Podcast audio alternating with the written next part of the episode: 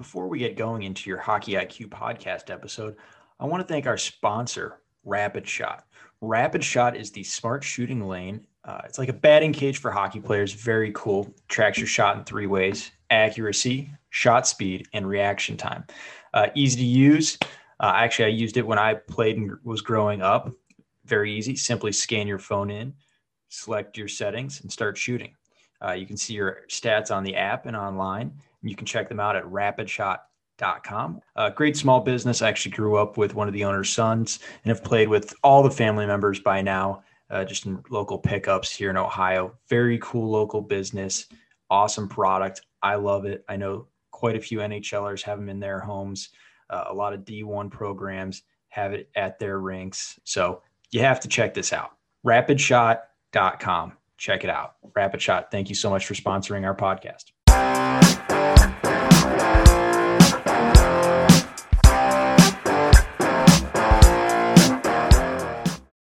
On the Hockey IQ podcast today, we bring on Parker Burgess. He is the head coach of the Janesville Jets in the NAHL. Uh, happy to have you on. Welcome. Greg, thanks for having me. I'm, I'm happy to be on. Well, you've got a uh, quite the journey here. So you were at St. Thomas, uh, and then you went to Nichols College, and then with Janesville. So you, have kind of been in this uh, similar sphere for quite some time. I'm curious uh, what that journey has been like for you. It's been a unique one for sure. I, I, you know, you and I were chatting before a little bit. I don't think any coach, as you continue on this path and this journey, has a normal journey or a normal path to wherever they've gone to. There's a lot of side roads and bumps and obstacles that kind of come about as you go year to year. You know, I, I grew up in Alberta, and just like a lot of you know young Canadians, hockey was definitely a rite of passage and something that we all did as youngsters, and uh, grew a passion for it. I had a you know a family that loved hockey and just the kind of the old prototypical hockey night in Canada every Saturday and uh, spend a lot of time at the rink. And uh, all my buddies were hockey players and played junior up in Canada and never, you know, was probably never good enough to play major junior. Uh, so I started looking at the collegiate route and uh, had some, you know, family friends and people that we knew that were able to go to school and make hockey work for them and get an education out of it. And I think that appealed not only to me but to my parents. And so uh, I had a lot of great guidance and uh, started off my junior career in the BCHL and uh, probably thought I was a little better than I was and got humbled pretty quick and ended up getting traded a couple times and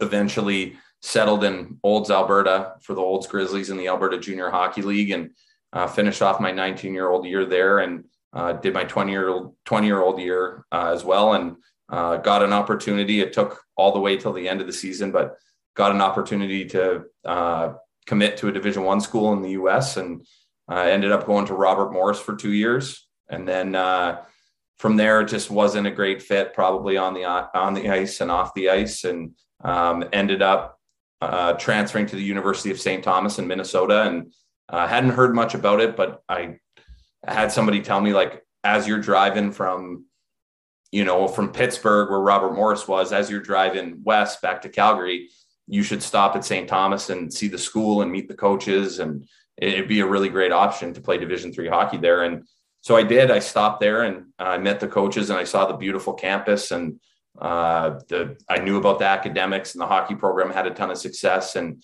it was in St. Paul, Minnesota, which is a you know a beautiful city and was a little bit bigger and kind of what did I what I wanted uh, from a campus community feel. And um, there were some good looking girls on campus too, so that didn't hurt. And ended up transferring there and played two years uh, for Terry Skrypek, who's a legendary coach uh, in the D3 ranks in the Minnesota coaching ranks.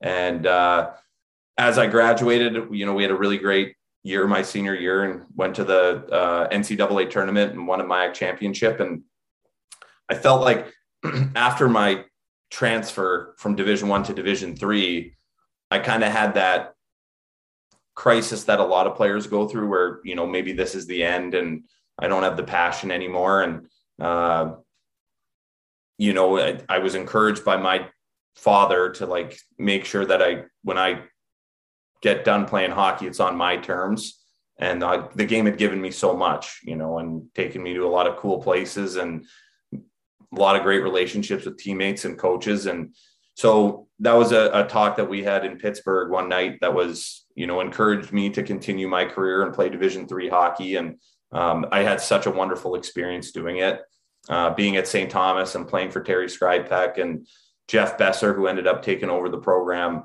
Uh, it really just reinvigorated my passion and love for the game.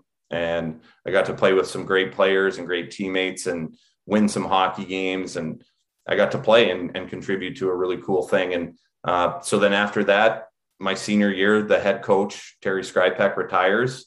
And uh, after 30, 35 years, and the longtime assistant took over and he became the head coach. And I was mulling over some oil and gas jobs up in Alberta or some minor, minor pro league uh, hockey opportunities. And uh, when I chatted with my family and, and said that there was an opportunity for me to get a master's degree and maybe coach hockey and get to continue being a part of the game, uh, it's something that, you know, was definitely best. And uh, so I got into coaching that way. It wasn't, I don't think I really had this, I'm going to be a coach. Like that's my lifelong dream. Like, you know, there's definitely some factors that played into like me getting into coaching, but it wasn't like a childhood dream or anything like that. And I got an opportunity at St. Thomas and I was there for five years and coached uh, a lot of great players and learned so much from, from Duke, uh, who was there for a long time and just how to treat people. Uh, he was a great, great mentor. And uh, I, I, you know, I had a few opportunities kind of throughout being at St. Thomas, but I'm also a Canadian and I didn't have the necessary visas and stuff to pursue. I was on a sponsored visa at St. Thomas, so I couldn't really go anywhere. And uh, eventually, I was 29 years old, and um, I got an opportunity to be the the head coach at Nichols College out in New England uh, at a Division three school. And the really kind of the funny part about that was the the reason I got my foot in the door at that at that school and with that job was I had met a, a young coach who was right around my age at a showcase. We ended up going for beers together. And three years later, I was still at St. Thomas and he was at Nichols as the head coach. And when he moved on to go to the University of New England, uh, his name's Kevin Swallow. He kind of said, Hey, listen, I recommended you for the job. And if you're interested, it's yours. So that's how I got my first head coaching gig. And that's that's amazing. Uh, just going out for beers, getting to know a guy, and he gives you a recommendation. That's that's awesome. I'm curious to what do you think is the biggest part about Division three hockey? Because I feel like a lot of people talk about D one, D one, D one, and they don't realize how good Division three hockey is. Yeah, D three hockey is awesome. It, it, definitely doesn't get the credit um, that it deserves. There's so many good players, and you know a lot of them for a, a, number of different reasons might not get the opportunity to play division one hockey. You know it might be uh, i mean right now it's the transfer portal and fifth year seniors uh, and and it could be money or academics or there's a lot of different factors but d3 is it's competitive. Uh, the kids care a lot. I think what's really interesting is you know for the majority of the time at the division three level there's opportunities to play pro hockey after and things like that. But that might be, you know, the players are pretty aware that this might be it for my career in competitive hockey. And because of that, I think you see in a lot of the, on a lot of those teams, the egos kind of get cast aside and they really care about winning for the school and for each other and becomes less about points and you know the the individual awards and it's really just like it's it's really a really pure version of hockey. Um, I enjoyed my time as a player and, and, I really enjoyed my time as a coach at the division three level. I think if you can get into coaching and, and it is at the division three level, like you're preparing yourself because there, there's just so many challenges that you're going to fight in division three. It's there's, there's no, there's no scholarships. So every school costs a different amount of money. And some of these you know, some of the programs have beautiful rinks on campus. And when I was at Nichols, our rink was in a different state. You know, it was actually in Rhode Island and the school was in Mass. So you have this wide range. Some schools are 900 kids and some kid schools are, you know, 20,000. So you're cutting your teeth and you're learning a lot. And chances are, if you're an assistant coach at the Division three level, you're in charge of recruiting. You're probably the equipment manager. You do all the travel. You reconcile receipts. You work contest management for the, the university or the college. So you're doing all these, you're wearing all these different hats. You're probably running a social media account. And as you go, those little things that are non coaching related um, they really pay dividends down the, the road because you have experience just wearing so many hats and then you appreciate those things more kind of as you go basically running the program. Yeah it's crazy but it's it's a lot of fun too. Yeah well there are some things the head coach does like uh, season preparation and planning for that. So i'm curious uh, in your role obviously uh, past roles as well go into this but you know how do you properly prepare for a competitive season with these type of athletes? So I'm in, I mean, being in junior hockey now, you know, after Nichols, I made the the transition to being a head coach in the North American League here in Janesville. It's obviously they're both both college and junior hockey or pro hockey. It's all coaching hockey, but they're very different jobs, you know, and what you go through in junior hockey in comparison to college is very different. And there's no easier or harder or better or worse. It's just very different. Um, so I had to really learn. You know, we have camps now. You know, and in college, it's just you know you might be doing some recruiting or some preseason planning. You know, we have some camps. We you know our main camp is in July, so making sure we have a very competitive you know high quality main camp is something that's you know we've been working hard you know since the day after we lost out um, that's something we've been preparing for is to have a good main camp we have a draft that's coming up in june so we'll probably have 10 or 11 picks in that draft and we got to make sure that we're procuring talent and bringing players into janesville that are going to help us compete next year um, and then you start well, thinking well training. let's let's stop there for a hot second because i'm curious to hear about one of the tenders that you recently signed from the great state of Ohio. Uh, yeah. go, go, go, Buckeyes here in Columbus. Um, you know, what were the big things that you were looking for as you were recruiting him, or things that stuck out that made you very interested in that player? So we're fortunate we have in, in Janesville here. We've got a great general manager. Uh, his name's Joe Dibble. He does, you know, with a few of our scouts, the majority of scouting. You know, for a coach, for a coach, it's really hard in a 60 game season for us to get out and see a lot of players. So it's crucial for us to have a great GM and, and scouting staff that helps identify talent. Um, and so Ryan was somebody that I know right off the bat for our hockey operations people was on their radar. Um, I think they saw him early on at a showcase and had heard about him through the, you know, some of the U18 and U16 channels and went out to watch him play. He's a big defenseman. Um, he's the captain of the U18 Columbus Blue Jackets team or the Ohio Blue Jackets. And uh, we had him out to skate and he just fit all the things that we wanted uh, to bring in to our organization. And, you know, he's an Ohio kid. Uh, it's funny, he's a rural Ohio kid.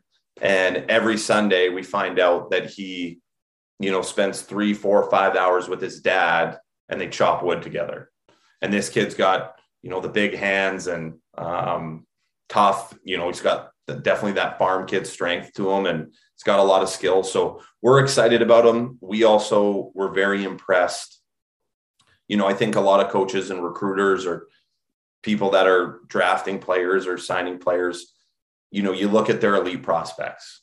And nowadays, with all the options there are for kids, you know, you look at a kid's elite prospects, and one year it's you know he's at a hockey academy and then the next year he's with the AAA program and then the next year after that he's with a, a junior team and then it's on then he goes back to prep school and there's all these different eh, the grass is greener somewhere else and they're going to play more somewhere else or this is promised to them somewhere else or this is a better way to get a division one scholarship or play pro hockey so you see these kids just continually changing teams and organizations and moving all over the country for it And the thing that stuck out to us with Ryan that we talked to him about extensively was how he had been a part of that Ohio Blue Jackets program since he was a youth.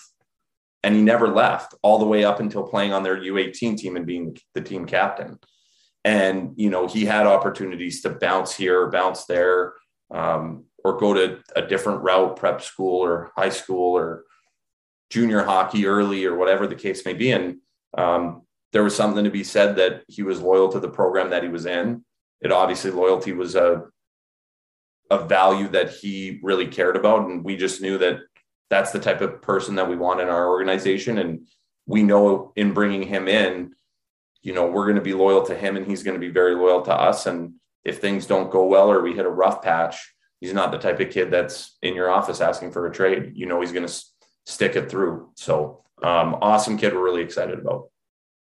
So we're, we're going beyond just the on ice when we're looking to bring in players, correct?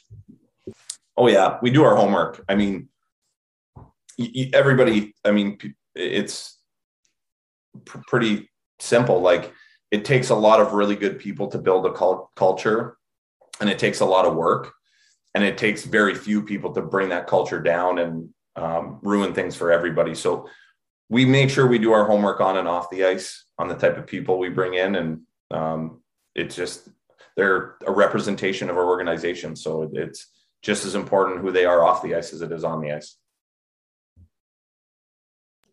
Good to know. I really enjoy that. Um, and I know that loyalty is important for you guys and doing the right thing up in Janesville.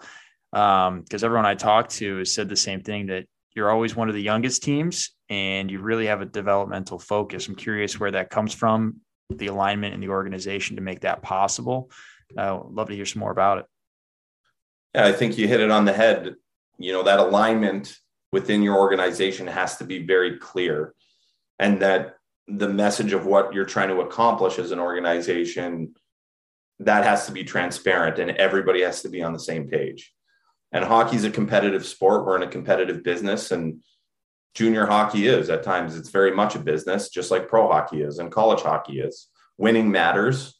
Um, so you, I think, first of all, the ownership group, you know, they're going to set the tone as to what the organization's values are and their philosophy.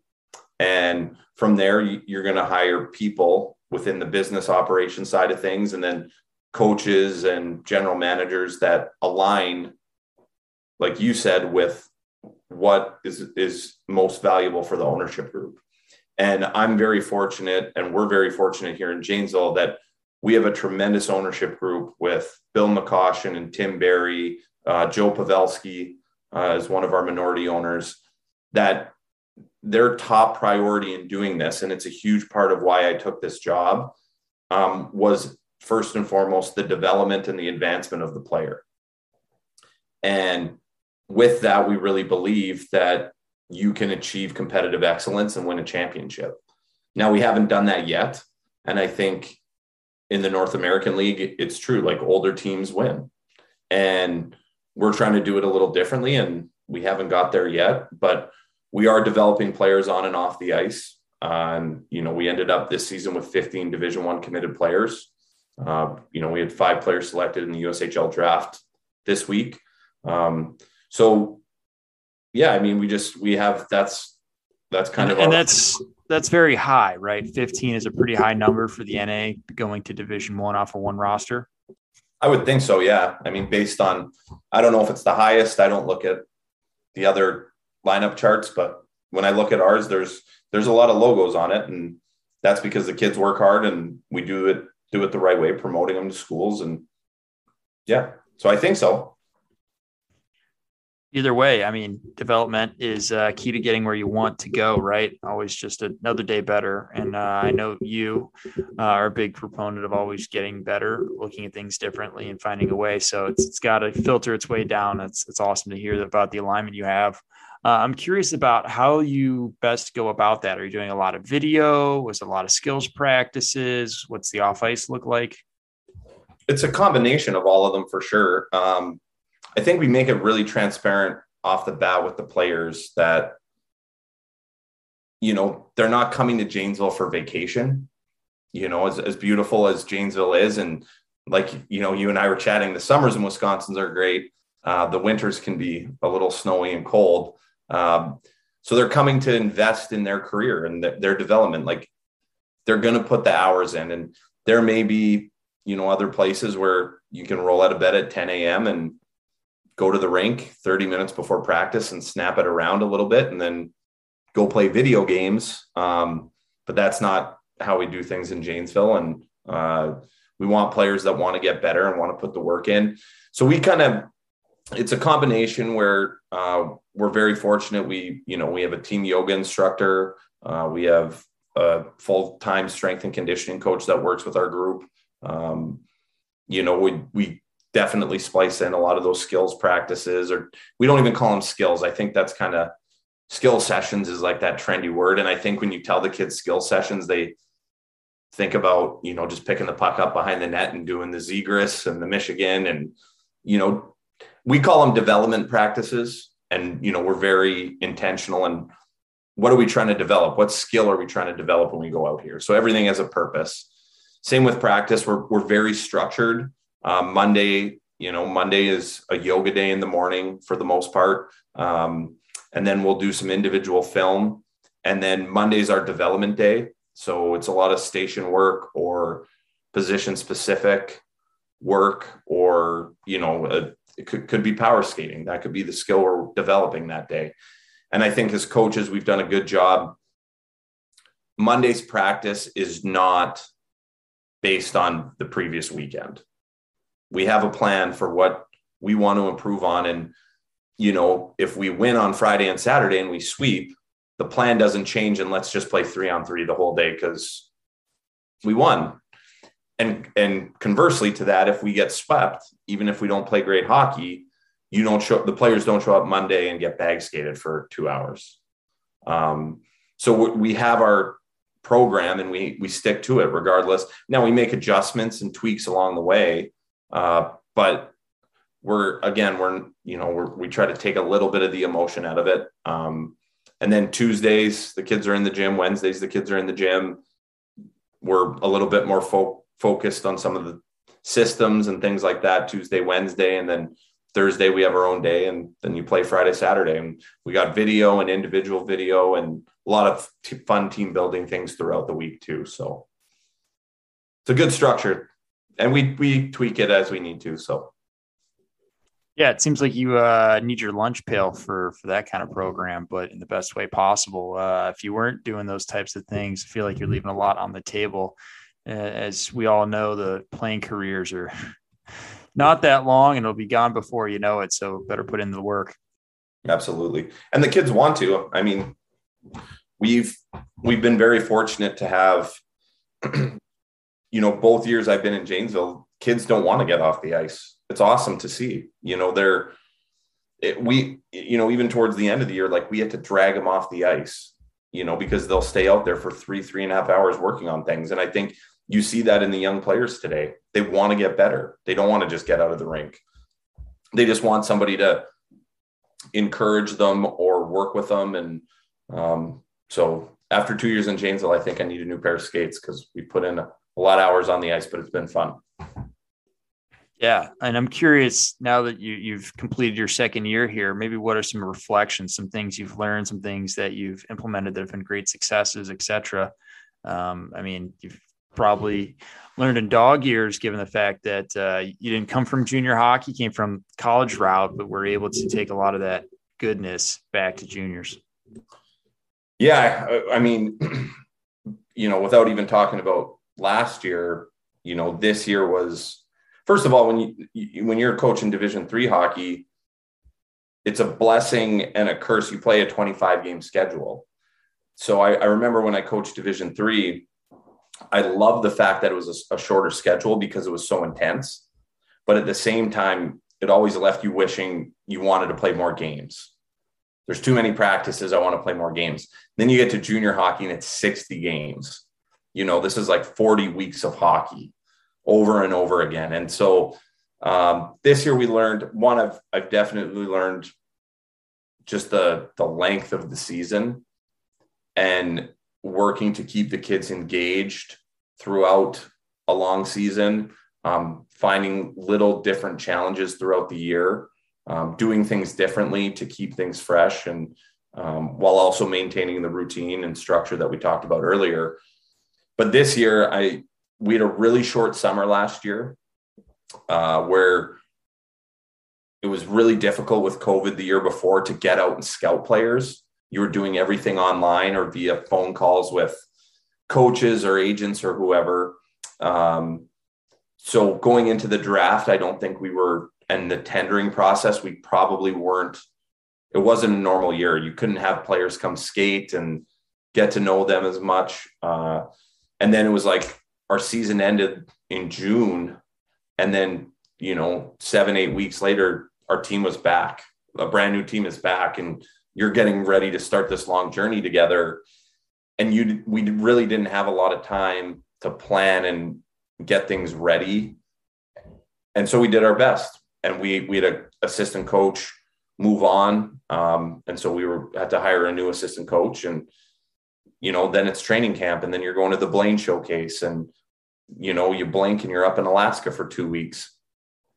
And we we were in a position too, being the youngest team the previous year. We had, I think, nine, eight or nine players start the year in the USHL. And so we had this team, and it was kind of looking at it like, okay, you know, we may or may not get some players back. And um, it turned out we didn't really get any of them back. Uh, not early on. We got one back later. So we ended up starting the year three and 12. And, you know, it was definitely not the start you're looking for. And uh, it was a very trying time for the players and the coaches. And it was not expected, you know, especially considering this, this season we had the year before. But we were able to dig our way out and we had a tremendous second half. And um, we were, yeah, just a lot of lessons along the way, a lot of hard ones. Um, but yeah, let's dig into those. What, what are some of those beautiful lessons? I feel like that's the key that we need to spread the goodness into the hockey world. I'm excited. You got me riled.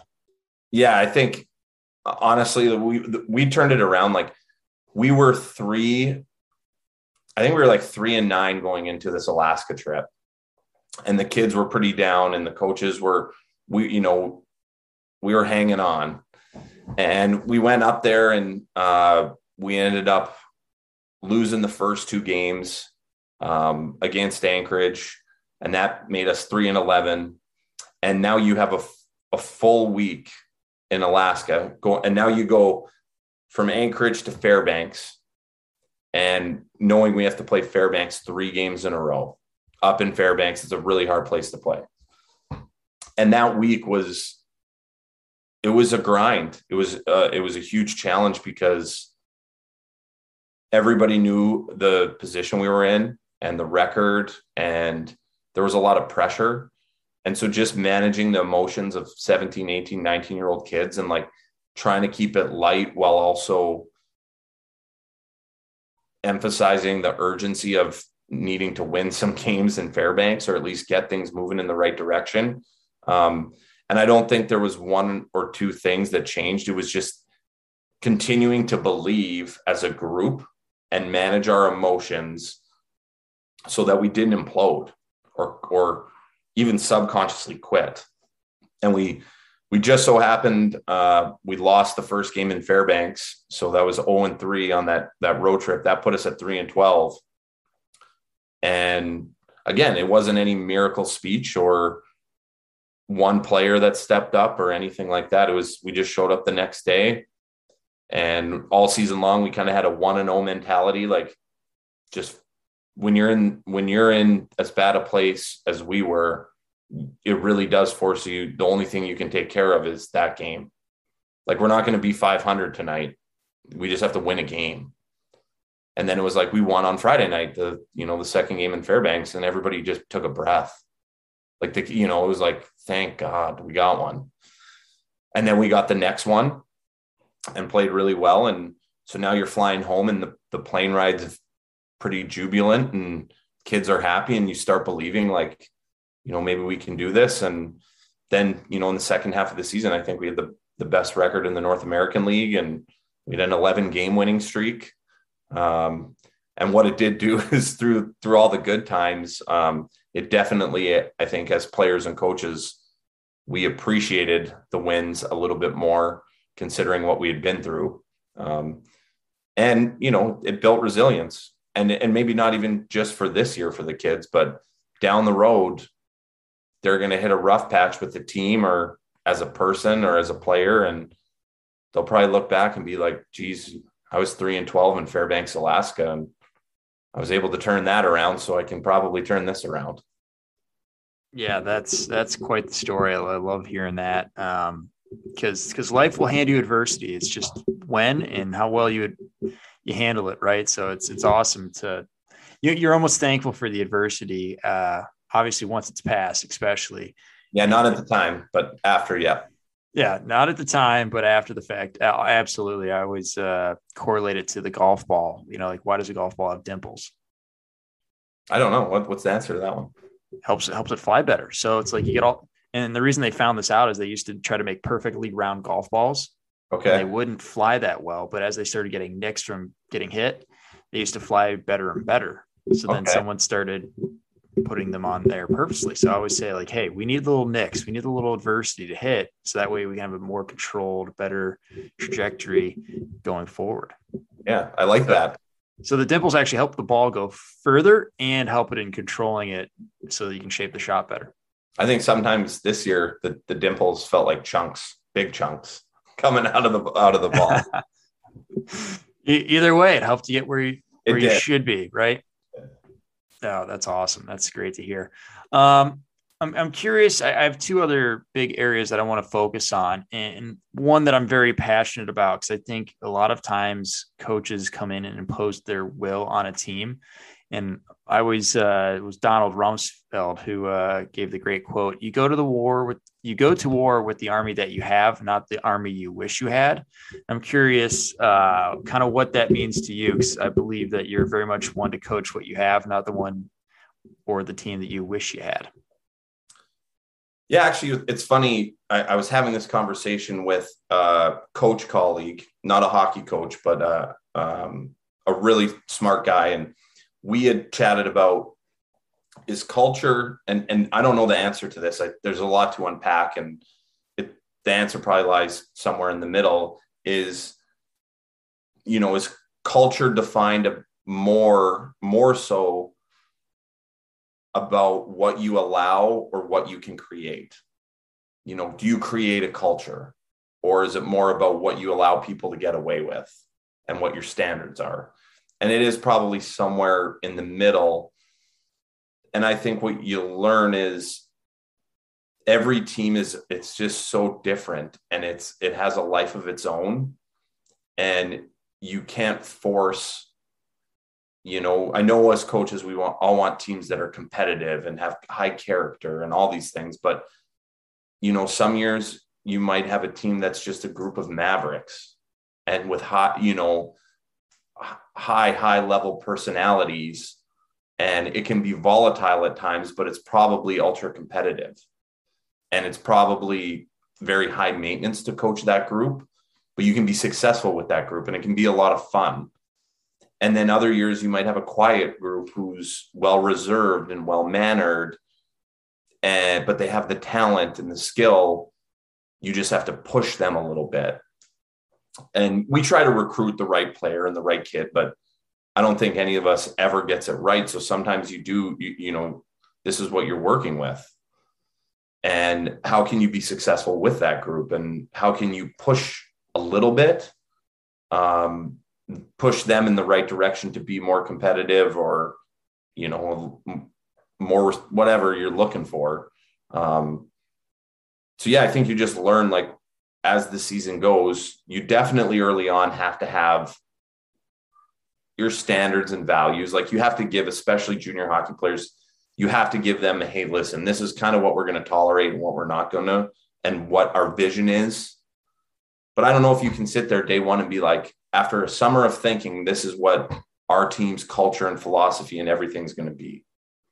I think you kind of grow into it throughout the year you move you add pieces and push pieces and you know hopefully get the that synergy within the group that clicks. And not some years it does and more years it doesn't. But you're trying you're just trying to move pieces and figure out what the pulse of the group is if that makes sense. Yeah you're trying to move the group in the in a positive direction and every team has their own personality that you try to best mentor. That's kind of the way I, I take that.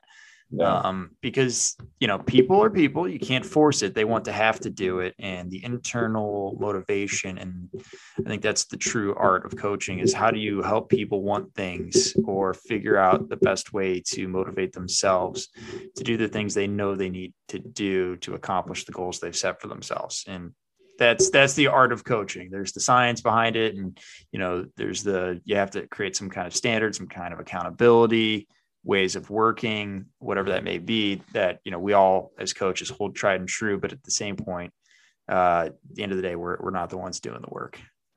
Yeah, no, they're doing it, and it's it's funny. Like it's it's like one of the biggest conversations I hear hockey coaches. Hockey, it's the most prevalent. Hockey, we're so traditional that captaincy matters beyond belief. Who's the captain of the team? you wear the letter on your jersey. It's like it's it's a huge deal. And it's a huge honor. I got to be a captain and i i understand that. But i think in the sport of hockey more so than any other sport there's this like mythical importance that comes with being a captain. But every year you know i i talk to these other coaches like how do you pick captains? Do you do it at the end of the year and have the team vote on the next year's captains or do you do it in training camp or the next year? And do you have one C and two A's? Or do you have one C and three A's? Or do you have a home C and then two A? Like there's a million different dynamics. And I think early on in my coaching career you're like oh you you can only have one captain. You can't be doing this three captain thing. And then the next year you have a group that doesn't have a clearly defined leader. It's it's very much more group leadership based so if you're stuck in your ways with like no I only do one captain you might lose your team right there because two guys are upset that they you whatever. So you have to every year just presents a different challenge, but a different dynamic that you have to work within. True that. Uh, yeah, that's so true. Absolutely. Some some years I don't even give out a C. It's just nothing but A's.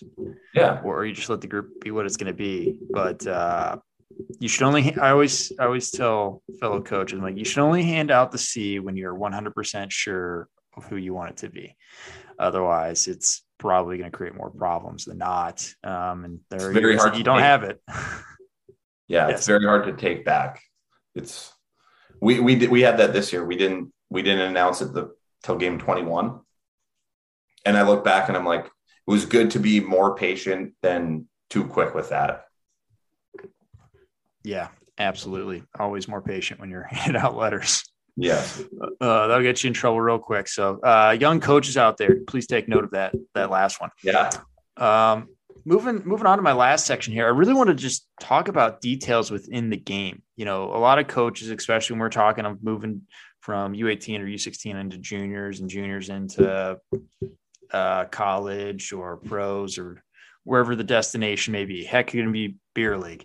You know, what, what are some key details that you're trying to develop in your players? Uh, like, you know, one for me, I try to teach is angling, angling, angling. Like for me, that's a key detail of the game. Uh, you know, how do we think offensive rushes? Like those are things that get on my mind. But you know, other coaches, it's all about stick detail, stick detail, stick detail, stick detail. Curious, what are some of the details that you really harp on? Hmm, I mean, there's. It seems like there's probably a lot we could go through. Um, I guess away with the puck, you know, away from the puck. Uh, you know, being aware, and you know, we call it a a, a gaff meter. You know, like your your give a whatever meter. Um, just being aware and caring without the puck, and you can see a lot of that just in body language like in D zone coverage or when a guy's back checking or defending a rush or looking to pick somebody up, a lot of you can you can tell how usually like how good is this guy at defending based on his body language and his effort. You know, it's really, it really, and then, you know, awareness plays a part in it, but like just look like you, you got to care. You got to have your knees bent. You got to have, you know, a strong top hand. You have to make sure your eyes are moving and your head's moving. You're communicating verbally and non-verbally. Um, so that's without the puck, we really like you got to care and it, it's as simple as like moving your feet on a back check like that's an easy way to show everybody that you care about tracking is moving your feet um, angles are important too and and it, i feel like angles for us it's more technique based um, and then with the puck uh, some of the details is having a like a positive first touch you know being able to receive passes or put pucks in areas that are away from the defender, you know, like what happens after your first touch of the puck? Is it in a better spot for you? Is it a be- in a better spot for your teammate? Or is it vulnerable? Is does it bounce off your stick? Were you not ready for it? Like what happens? And that's something like soccer talks a lot about too. You know, European football is just their first touch. What happens? Is it are you are you advancing the, the puck? Like what's going on? So that's something we track too. Like, what happens after a player's first touch? Is it going this way in a better spot than it was? Or is it going this way because we weren't ready for it or because we turned it over? Um, so that's a big one. And then another one that I know I'm, I'm sure a lot of coaches talk about is finishing inside. Just, it's as simple as, you know, your dad probably told you this as a youth player, like go to the net and stop and good things happen. I think the speed of the game is is great, but with the speed, it's a lot more like take the puck to the net and go behind the net or fly by and um, just encouraging players and even the defensemen like finish inside and the rebound pops out or eventually the goalie gets uncomfortable because you're continually finishing inside. Um, so those are those are some. I'm sure there's other ones that I can't think of off the top of my head, but some ones that come to mind. So you're tracking the fact um, or the detail of the first touch. I'm curious to hear more about what exactly you track because I think a first touch is a very, very good thing to track because it sets up the next play. And then you're talking about playmaking, chains of events, etc. So I'm curious to see what else you track. Yeah. So it's like, did we advance it? Like, did the puck get advanced? it's and it really it's if you wanted to do it individually based it could literally you, you could pick your categories that go into the positive side. You know the puck moves a zone or you know the player catches it and starts skating it. So we're transporting it up the ice. Um, you moved it directly to another player. You know you could have your positives and then maybe a i mean obviously a turnovers a minus. Um, the puck goes back into the zone because you kind of bobbled it and then you have to bring it back. You know, that could be a minus. Uh, so we we track kind of various areas of the ice and what happens with it, and it basically just comes down to is it, and that's how we've kind of broken down a positive or negative first touch. And you know, our players see it and they talk about it, and um, if you and you see them get better at it because you focus on it and in practice and you hear the kids, you know, if, if they miss a pass or it bounces off this their stick, you know, they're not, it's not, hey, catch the pass. Just like first touch, first touch, first touch. So I think it gets in their minds too, like I got to be ready for this. But not only do I have to be ready, I need to be ready for the next play because now I want to. A part of my positive first touch is to advance the puck and to know what I'm going to do with it next. So I get it and then I'm going to give it. And now you're like, there's two in a row, two positive first touches. Now we have a zone entry with speed, possession. We might score a goal, literally simply by making a pass, having two positive first touches. But if we have a negative first touch on that first pass, second play never happens. The puck's still in our zone. So it, it becomes kind of part of your identity. Yeah, that's that's awesome. Is there any other stats that you're tracking or any other key areas that you're keying in on beyond just the first touch? Every team's different. Um, we get, and I'm sure you're familiar. Like, it, the league works with Instat, which is an incredible, incredible platform that I've been using for four years. And I'm probably like 6% into all the information that they have. You know, how can you ever go back? You can't. It's you can't ever go back. Once you have it, it doesn't matter. They can charge you three times the amount, and you're just like, I need it. I'll never be able to do this again. There's not enough time in the day. But it's it is almost information overload. So you have to kind of look at it and be like, I can't care about all this. What are the things that matter to our team and to our potential team success? And then we'll care about those things. You know, and, and for us, I think this year, because of the players we had, something that we looked at a lot was, you know, shots inside the house, the house, and then odd man rushes for and against. We weren't the type of team, every team's different. Like we didn't shoot it from everywhere and try to shoot to break teams down and get rebounds. We felt like if we shot it from the outside aimlessly and missed the net, like that's that's a turnover. So we weren't as worried about shot attempts or shots on goal, more about where are the shots coming from and are they high quality. So we're all in agreement here that uh, point shots suck, right? Well, point shots from the sideboards that miss the net wide definitely do suck. Yeah. Yeah, uh, yeah, yeah. They're they're awful, but I'm glad that uh, you're talking about it because I feel like th- that is such an insightful piece into how high level hockey is played, which is inside. Whether you said finishing inside, shooting from the inside, and finding ways to do that. That's massive. Well, and, and another really basic thing, and this you know, you asked about the what details we find important. So we talk a ton about finishing inside and stopping in front.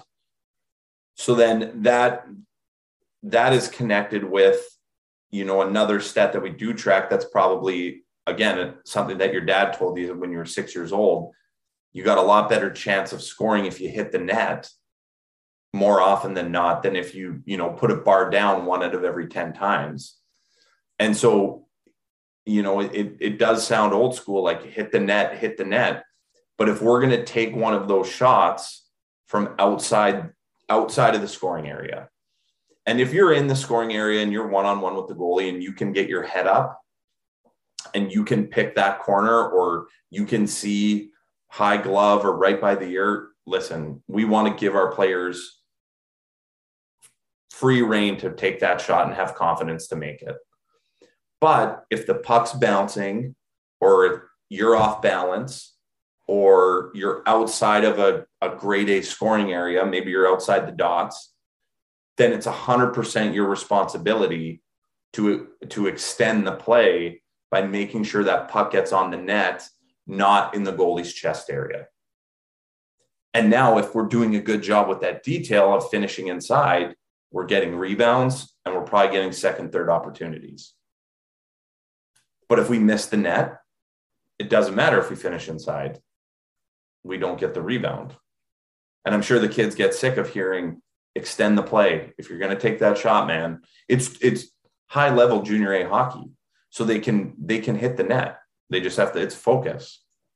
You just tried to go bar down or you weren't thinking about extending the play, you were thinking about scoring and so once they do it and have success and they're like, wow. And it's not always like the pass off pad stuff, but you, you put it in his chest, it just kills the play. Yeah, I mean, what was ninety percent? We'll say ninety percent of shots don't end in a goal. So how do we start thinking about maybe extending to shot recoveries and hitting the net is a lot better than missing high and wide and rimming it around, and that is a turnover just as much as dumping and changing.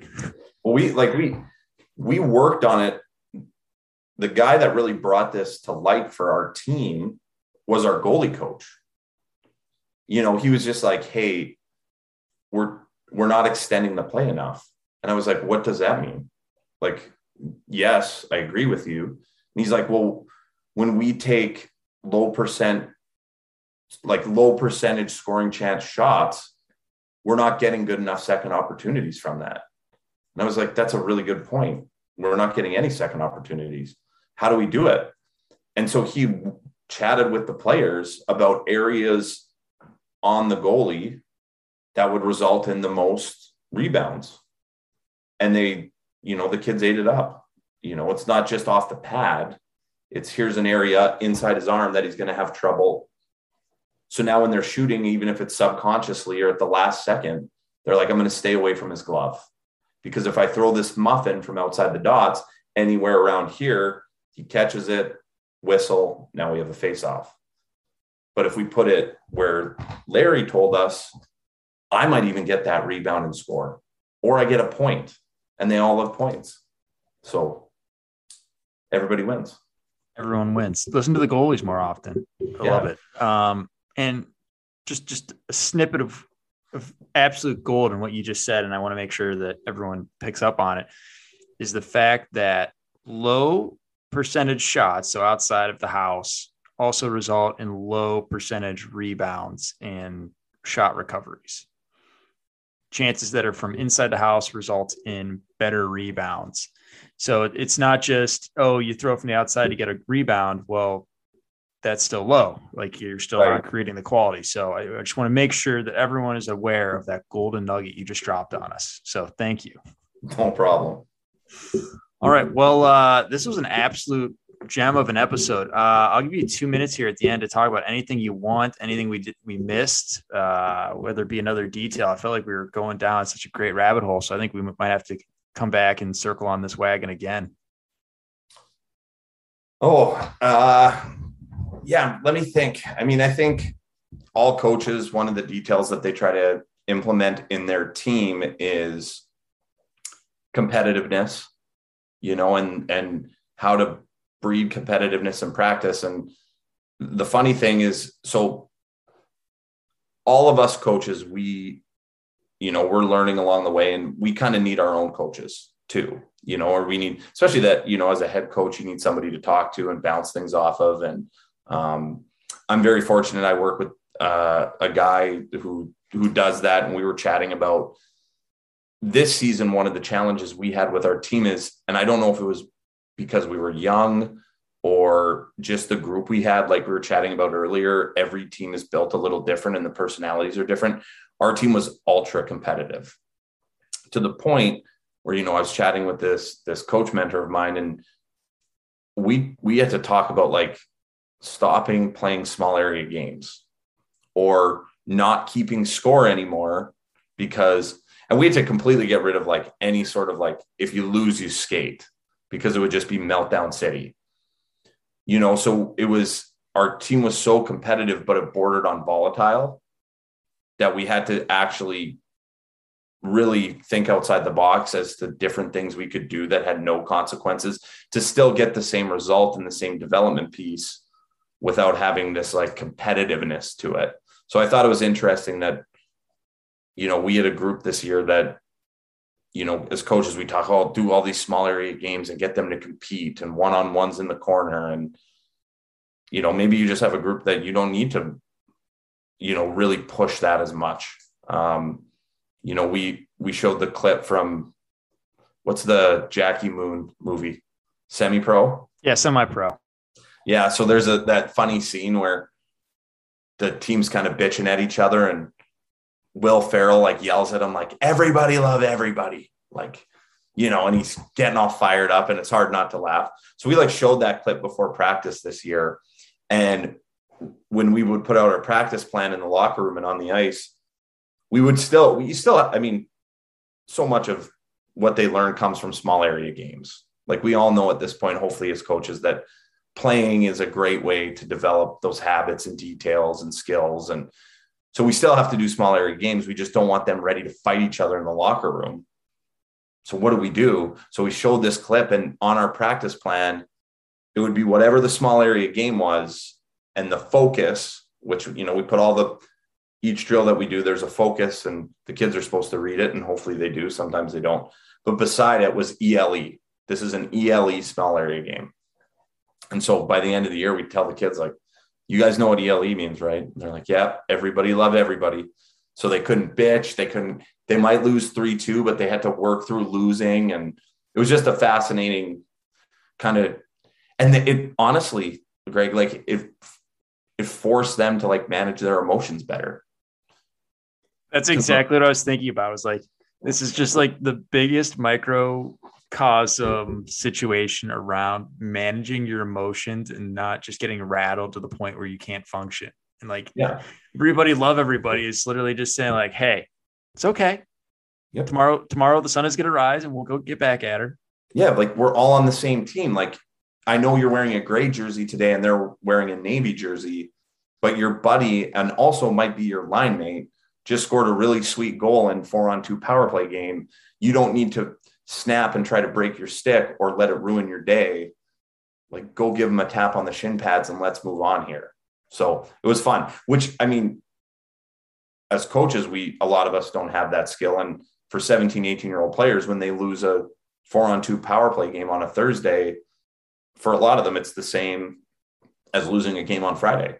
So it does help you learn to manage emotions and yeah, it was fun. Yeah, they're they're you know still got some testosterone going, so that's that's fun. But uh, yeah, thank you again, Parker, for uh, coming on. This was a wonderful episode. I'm excited to release it. Awesome. Well, thank you for having me, and you're doing great work. And you know, I know you're building this thing through your newsletter and podcast and Twitter, and um, just keep doing the great work you're doing, man. Sounds good. We'll, we'll continue you and I to take over the hockey world in a positive manner. I love it. Sounds good. Take care. Thanks for having me.